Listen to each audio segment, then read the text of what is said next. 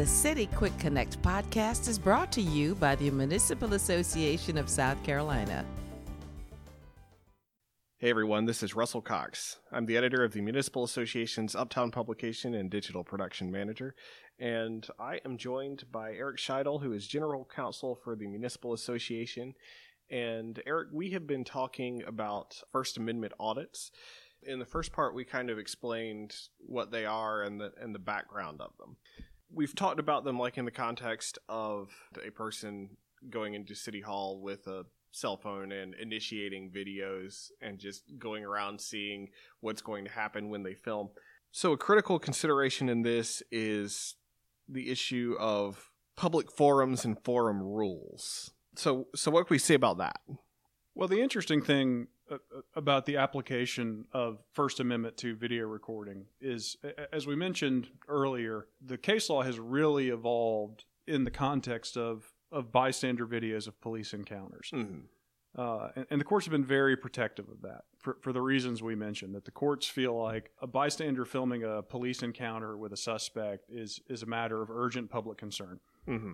And the language they've used in those cases has really established the right to video record. The, the formulation that gets used is there's a First Amendment right to video record public officials in public places.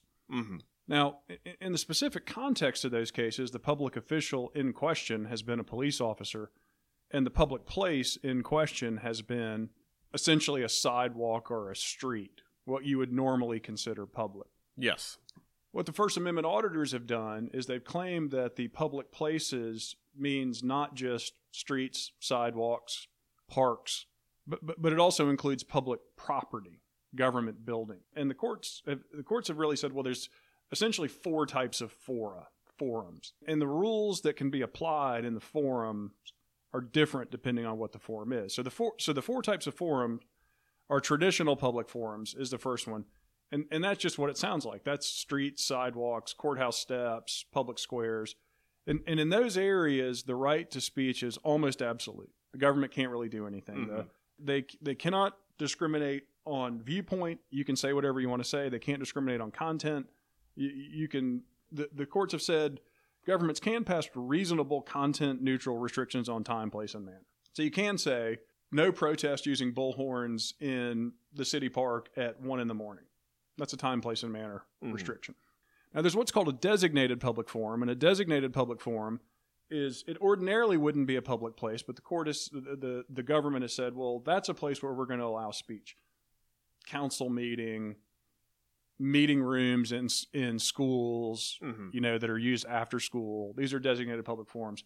The rules are generally the same there as a traditional public forum, except for the rules, the, the restrictions.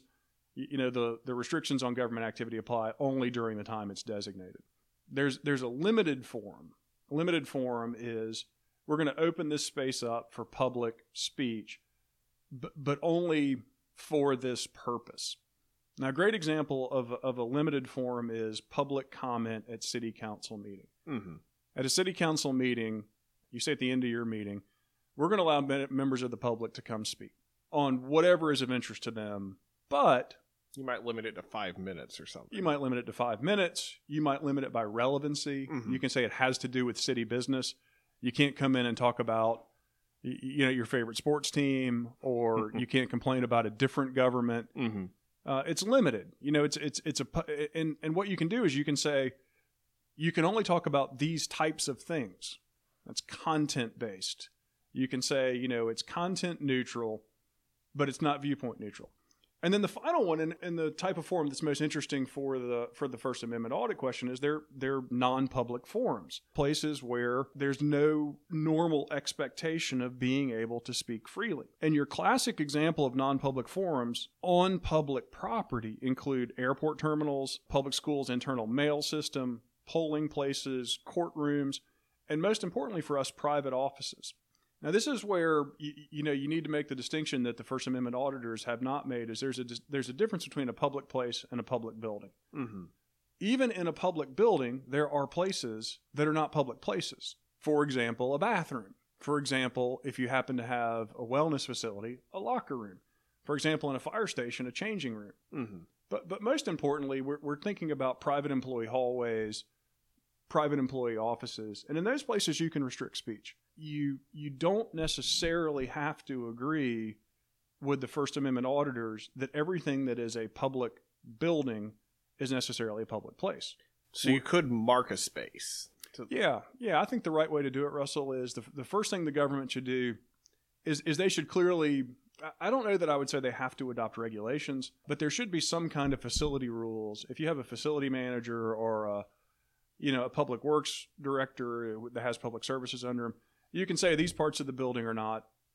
These parts of the building aren't public. Mhm. And an easy way to think about it is if in your current city hall, if you have any security checkpoints, or if you have any places where you say only employees beyond here, well, then Mhm. you've already established the non public fora. But what you want to do is you, you, you want to indicate where those are in a facially visible and objective way.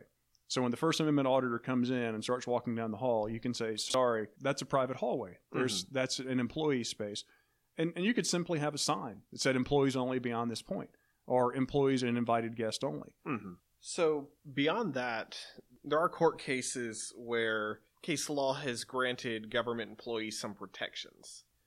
Well, this this area law is developing. So so we've said, you know, e- even though government can't restrict video recording of public officials in public places, a public place is, does not necessarily mean all parts of a public building. Mm-hmm. The other question that comes up is what about the government employees? D- does a government employee have any right not to be filmed? And in general, the answer to that is no.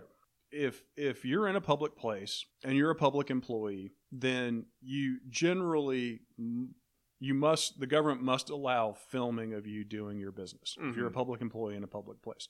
So if you think about the receptionist at City Hall, the billing clerk at the counter and utility billing, the you know any any situation you can think of, if you're in a public forum, even a designated public forum, and someone wants to record you, the government generally has to allow that. Mm-hmm. But some interesting cases have come up with respect to government employees. There's there's a case out of New York. It's a postal service worker. She's a federal employee. She's going on her route to deliver mail, and a citizen accuses this postal service worker of not delivering her mail Mm-hmm. and says you could lose your job for that. And I'm filming you to document your reaction. And then over the next weeks and months, this citizen begins a pattern of what could only be called harassment Mm-hmm. of this postal worker, following the postal worker around on her route, filming her, following her in her car, uh, and and eventually, after complaints by the postal worker, the the citizen who's engaged in this behavior uh, is prosecuted under New York law for stalking. Mm-hmm. The question the court is looking at this is a, an intermediate level New York court, so it doesn't have any binding effect in South Carolina. But the court ended up allowing the prosecution for stalking to stand. Let's assume that, that the person who was filming the postal service worker in the New York case. Let's just take the video recording out. If instead of following the postal service worker around and recording her, they were simply following her, Then that would definitively be stalking and it's clear, clearly stalking. And so we need to find a way for the courts to be able to say that you can't immunize bad behavior by adding a speech component to it. Mm-hmm. So, and- to make it specific to South Carolina, I, I went back and I looked up the South Carolina stalking laws. It turns out that almost every state has some form of stalking laws, and in Mhm. South Carolina, we do have an anti-stalking law. And and under our stalking law, it says harassment in the first degree is a pattern of unreasonable intrusion into the life of a targeted person that serves no legitimate purpose and causes the person emotional or mental distress. Mm-hmm. And then the definitions, the examples of harassment in our statute include following the targeted person as he or she moves from location to location. Mm-hmm. That's the postal service worker. Or visual or physical contact that is initiated after a person has been told not to do it. And I haven't found a court case that rules this way yet, but but what I would recommend to our members is you can, I believe, you can adopt rational anti harassment and anti stalking rules to Mhm. protect your employees. And if the conduct that you're regulating is, is not entirely based on recording, if it's based on conduct that is not the recording, then I think you should be able to to apply those. Mm-hmm. Anything anything further on on that section? Yeah, I'll, I'll note that at the end of the anti-stalking statute in, in South Carolina, it, it does say the section does not apply. This is the final subsection of the anti-stalking law. This section does not apply to words or conduct protected by the Constitution of the state or the United States. So there is a First Amendment carve out to that. And but I feel like that in that case the the the legislation is kind of punted. It just has said, well, you can assert a First Amendment defense to this, but but, but, and the law won't apply if applying the law would be a First Amendment violation. Mm-hmm. Uh, but but I think in most cases, government should have the right to protect its employees against stalking and harassment. There are other examples about abusive behavior. I mean, for example, you know, what if the First Amendment auditor comes in, video recording, and engages in a profanity laced tirade against the public facing employee? If they weren't video recording, you can certainly say, there are limits to the behavior you can engage in. And we can ask you to leave if you verbally attack or harass our employees. Like, so we, we have this harassment and stalking standard. Um, and, and I feel like what we need to do is just not lose sight of the fact that if we have these rules to protect our employees against members of the public, and we're enforcing them the same way that, that a Starbucks or an Apple store would, we shouldn't lose those rights simply because we've added this speech component with, mm-hmm. with, with, a with a video recorder. We've talked about the rights of public employees to be protected from recording. Another question I've gotten m- multiple times is what about the rights of private parties? Mm-hmm. W- w- what happens if if Russell Cox goes to pay his water bill and, while he's there he's being filmed? Or what if he's paying his business license? Or what if he's reporting a crime to a police officer. Mm. He's, he's a private citizen. He happens to be on public property at the time this is happening. Does he have any right uh, to, to not be filmed? And, and the state laws vary across the country. Um, there's federal law, but but but the general rule is when you're in a public place, the the the protections are places in which you have a reasonable expectation of privacy. And that's where like wiretapping laws have come from, is mm-hmm. that you mm-hmm. have a reasonable expectation of privacy when you're talking on the telephone. Um, video recording, oddly enough, is not quite as protected as audio recording. Uh, and, it, and I think this is just a, one of these questions of lag time in the law that we had decades and decades of easy access to audio recordings and laws have developed about when can you audio record someone do you have to have their consent and this is played out in the wiretapping laws uh, really ubiquitous uh, widely distributed video recording of people is a relatively new phenomenon. I don't think the laws had time to catch up. But I think generally you have to allow, you, you can't prohibit video recording of private citizens in your public places. The government can't do it. Now, I do think that you can protect their privacy if they're engaged, particularly if the video recording or the audio recording could capture personally identifiable information. If if you're paying a business license or you're paying a utility bill or you're applying for a planning permit, um, then I, I, think you can protect that person so that the video and audio recording doesn't capture any personal information about mm-hmm. that person. They Gross revenues.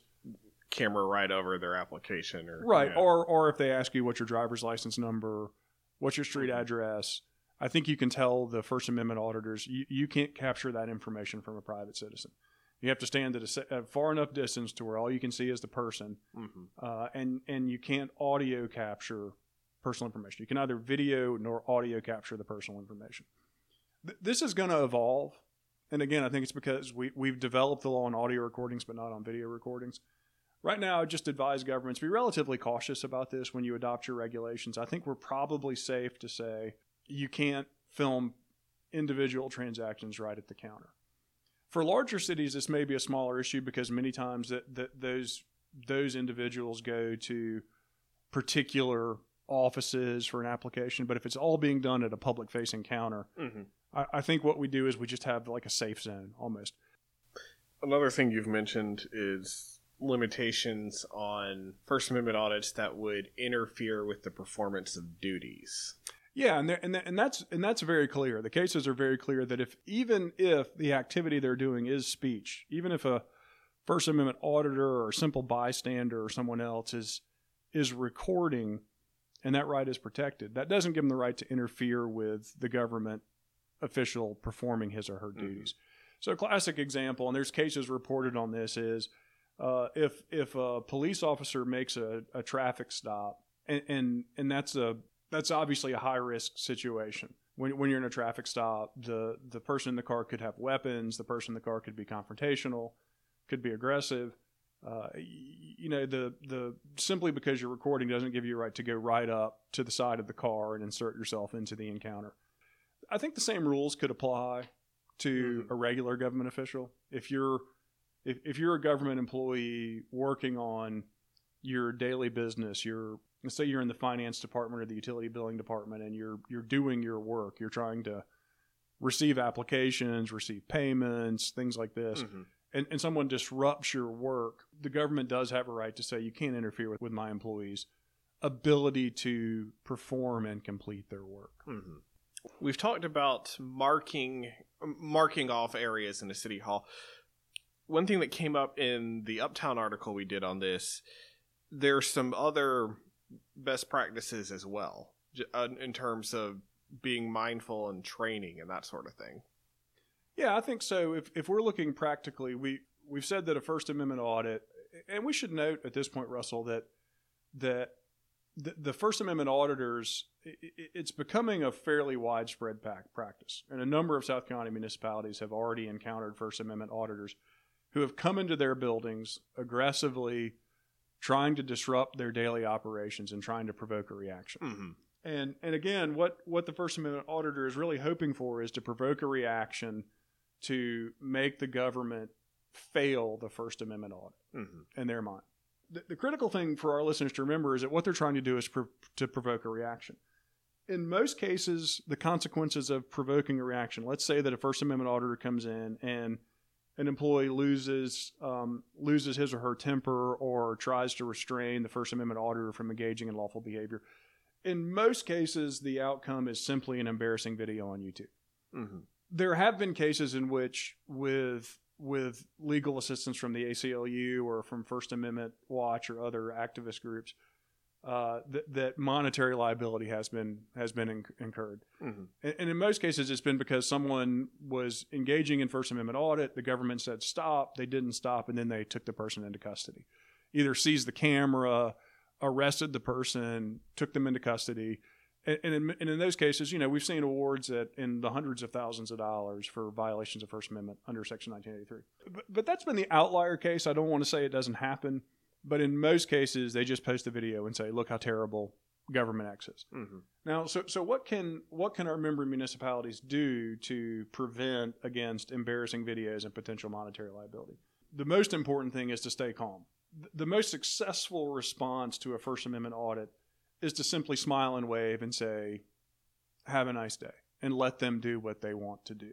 Doesn't make for good video. It doesn't make for good video, and they're not going to get many hits or comments on their YouTube channel on a video where an employee is is basically reacting to them as it's just another day at the office. Mm-hmm. Now, uh, uh, related to that though is to to ensure that you're that you have a calm reaction when a First Amendment auditor arrives is employee education. Mm-hmm. All of your employees need to know, or at least all of your public facing employees need to know this is how we want you to react when this happens. Be aware this may happen. Mm-hmm. And when a group of, as happened in a South Carolina municipality within the past six months, when a group of literally seven people come in boisterously filming and asking you rude and aggressive questions and won't identify themselves, won't say why they're there. You know, if your employer recognizes, well, this is the pattern of a First Amendment audit, what I'm supposed to do here is remain calm and let them do their stuff. Mm-hmm. Um, you know, a third component to the extent you do want to protect against disruption of your businesses, you, you should probably, particularly for larger cities and particularly for cities with significant public facilities, is mark or designate in some degree of formality the areas of your building that are public areas. Mm-hmm. Uh, and, and this has happened by default. If you go into the to a large city's uh, city hall, there will normally be a receptionist at the first area, and you only go beyond that receptionist by invitation or on specific business. Mm-hmm. Um, some smaller cities, that it may not be quite so formal.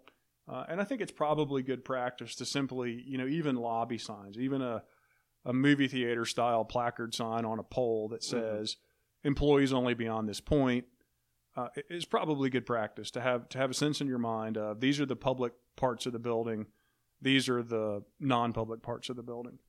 And the final thing, Russell, is that is you know we've talked about stalking and harassment. I, I think that the, the government could could enforce reasonable rules to protect your employees against harassment, stalking, other types of behavior that's not legitimately a form of speech. Uh, that's really just bad behavior that's being that's that they're trying to protect under First Amendment protections. Uh, and and I don't I don't know if I'm going to recommend that that you adopt formal regulations, uh, but, but it might not be a bad idea. Mhm. I- I've seen examples from cities that that, for example, a lot of cities have rules about conduct at public hearings, public comment, no profanity, no boisterous or aggressive behavior, no yelling, Mhm. and and you could adopt those similar kind of rules to protect your employees against uh, against harm. Okay. Well, we um Eric, we've covered a lot of ground. Uh, any anything further?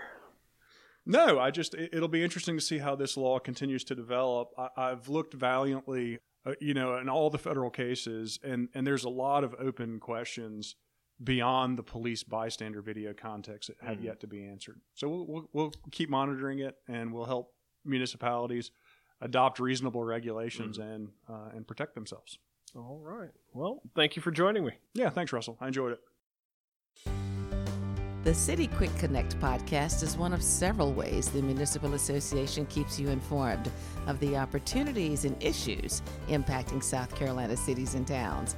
Learn more at www.masc.sc and stay up to date with the association's latest happenings on Facebook, Twitter, and Instagram.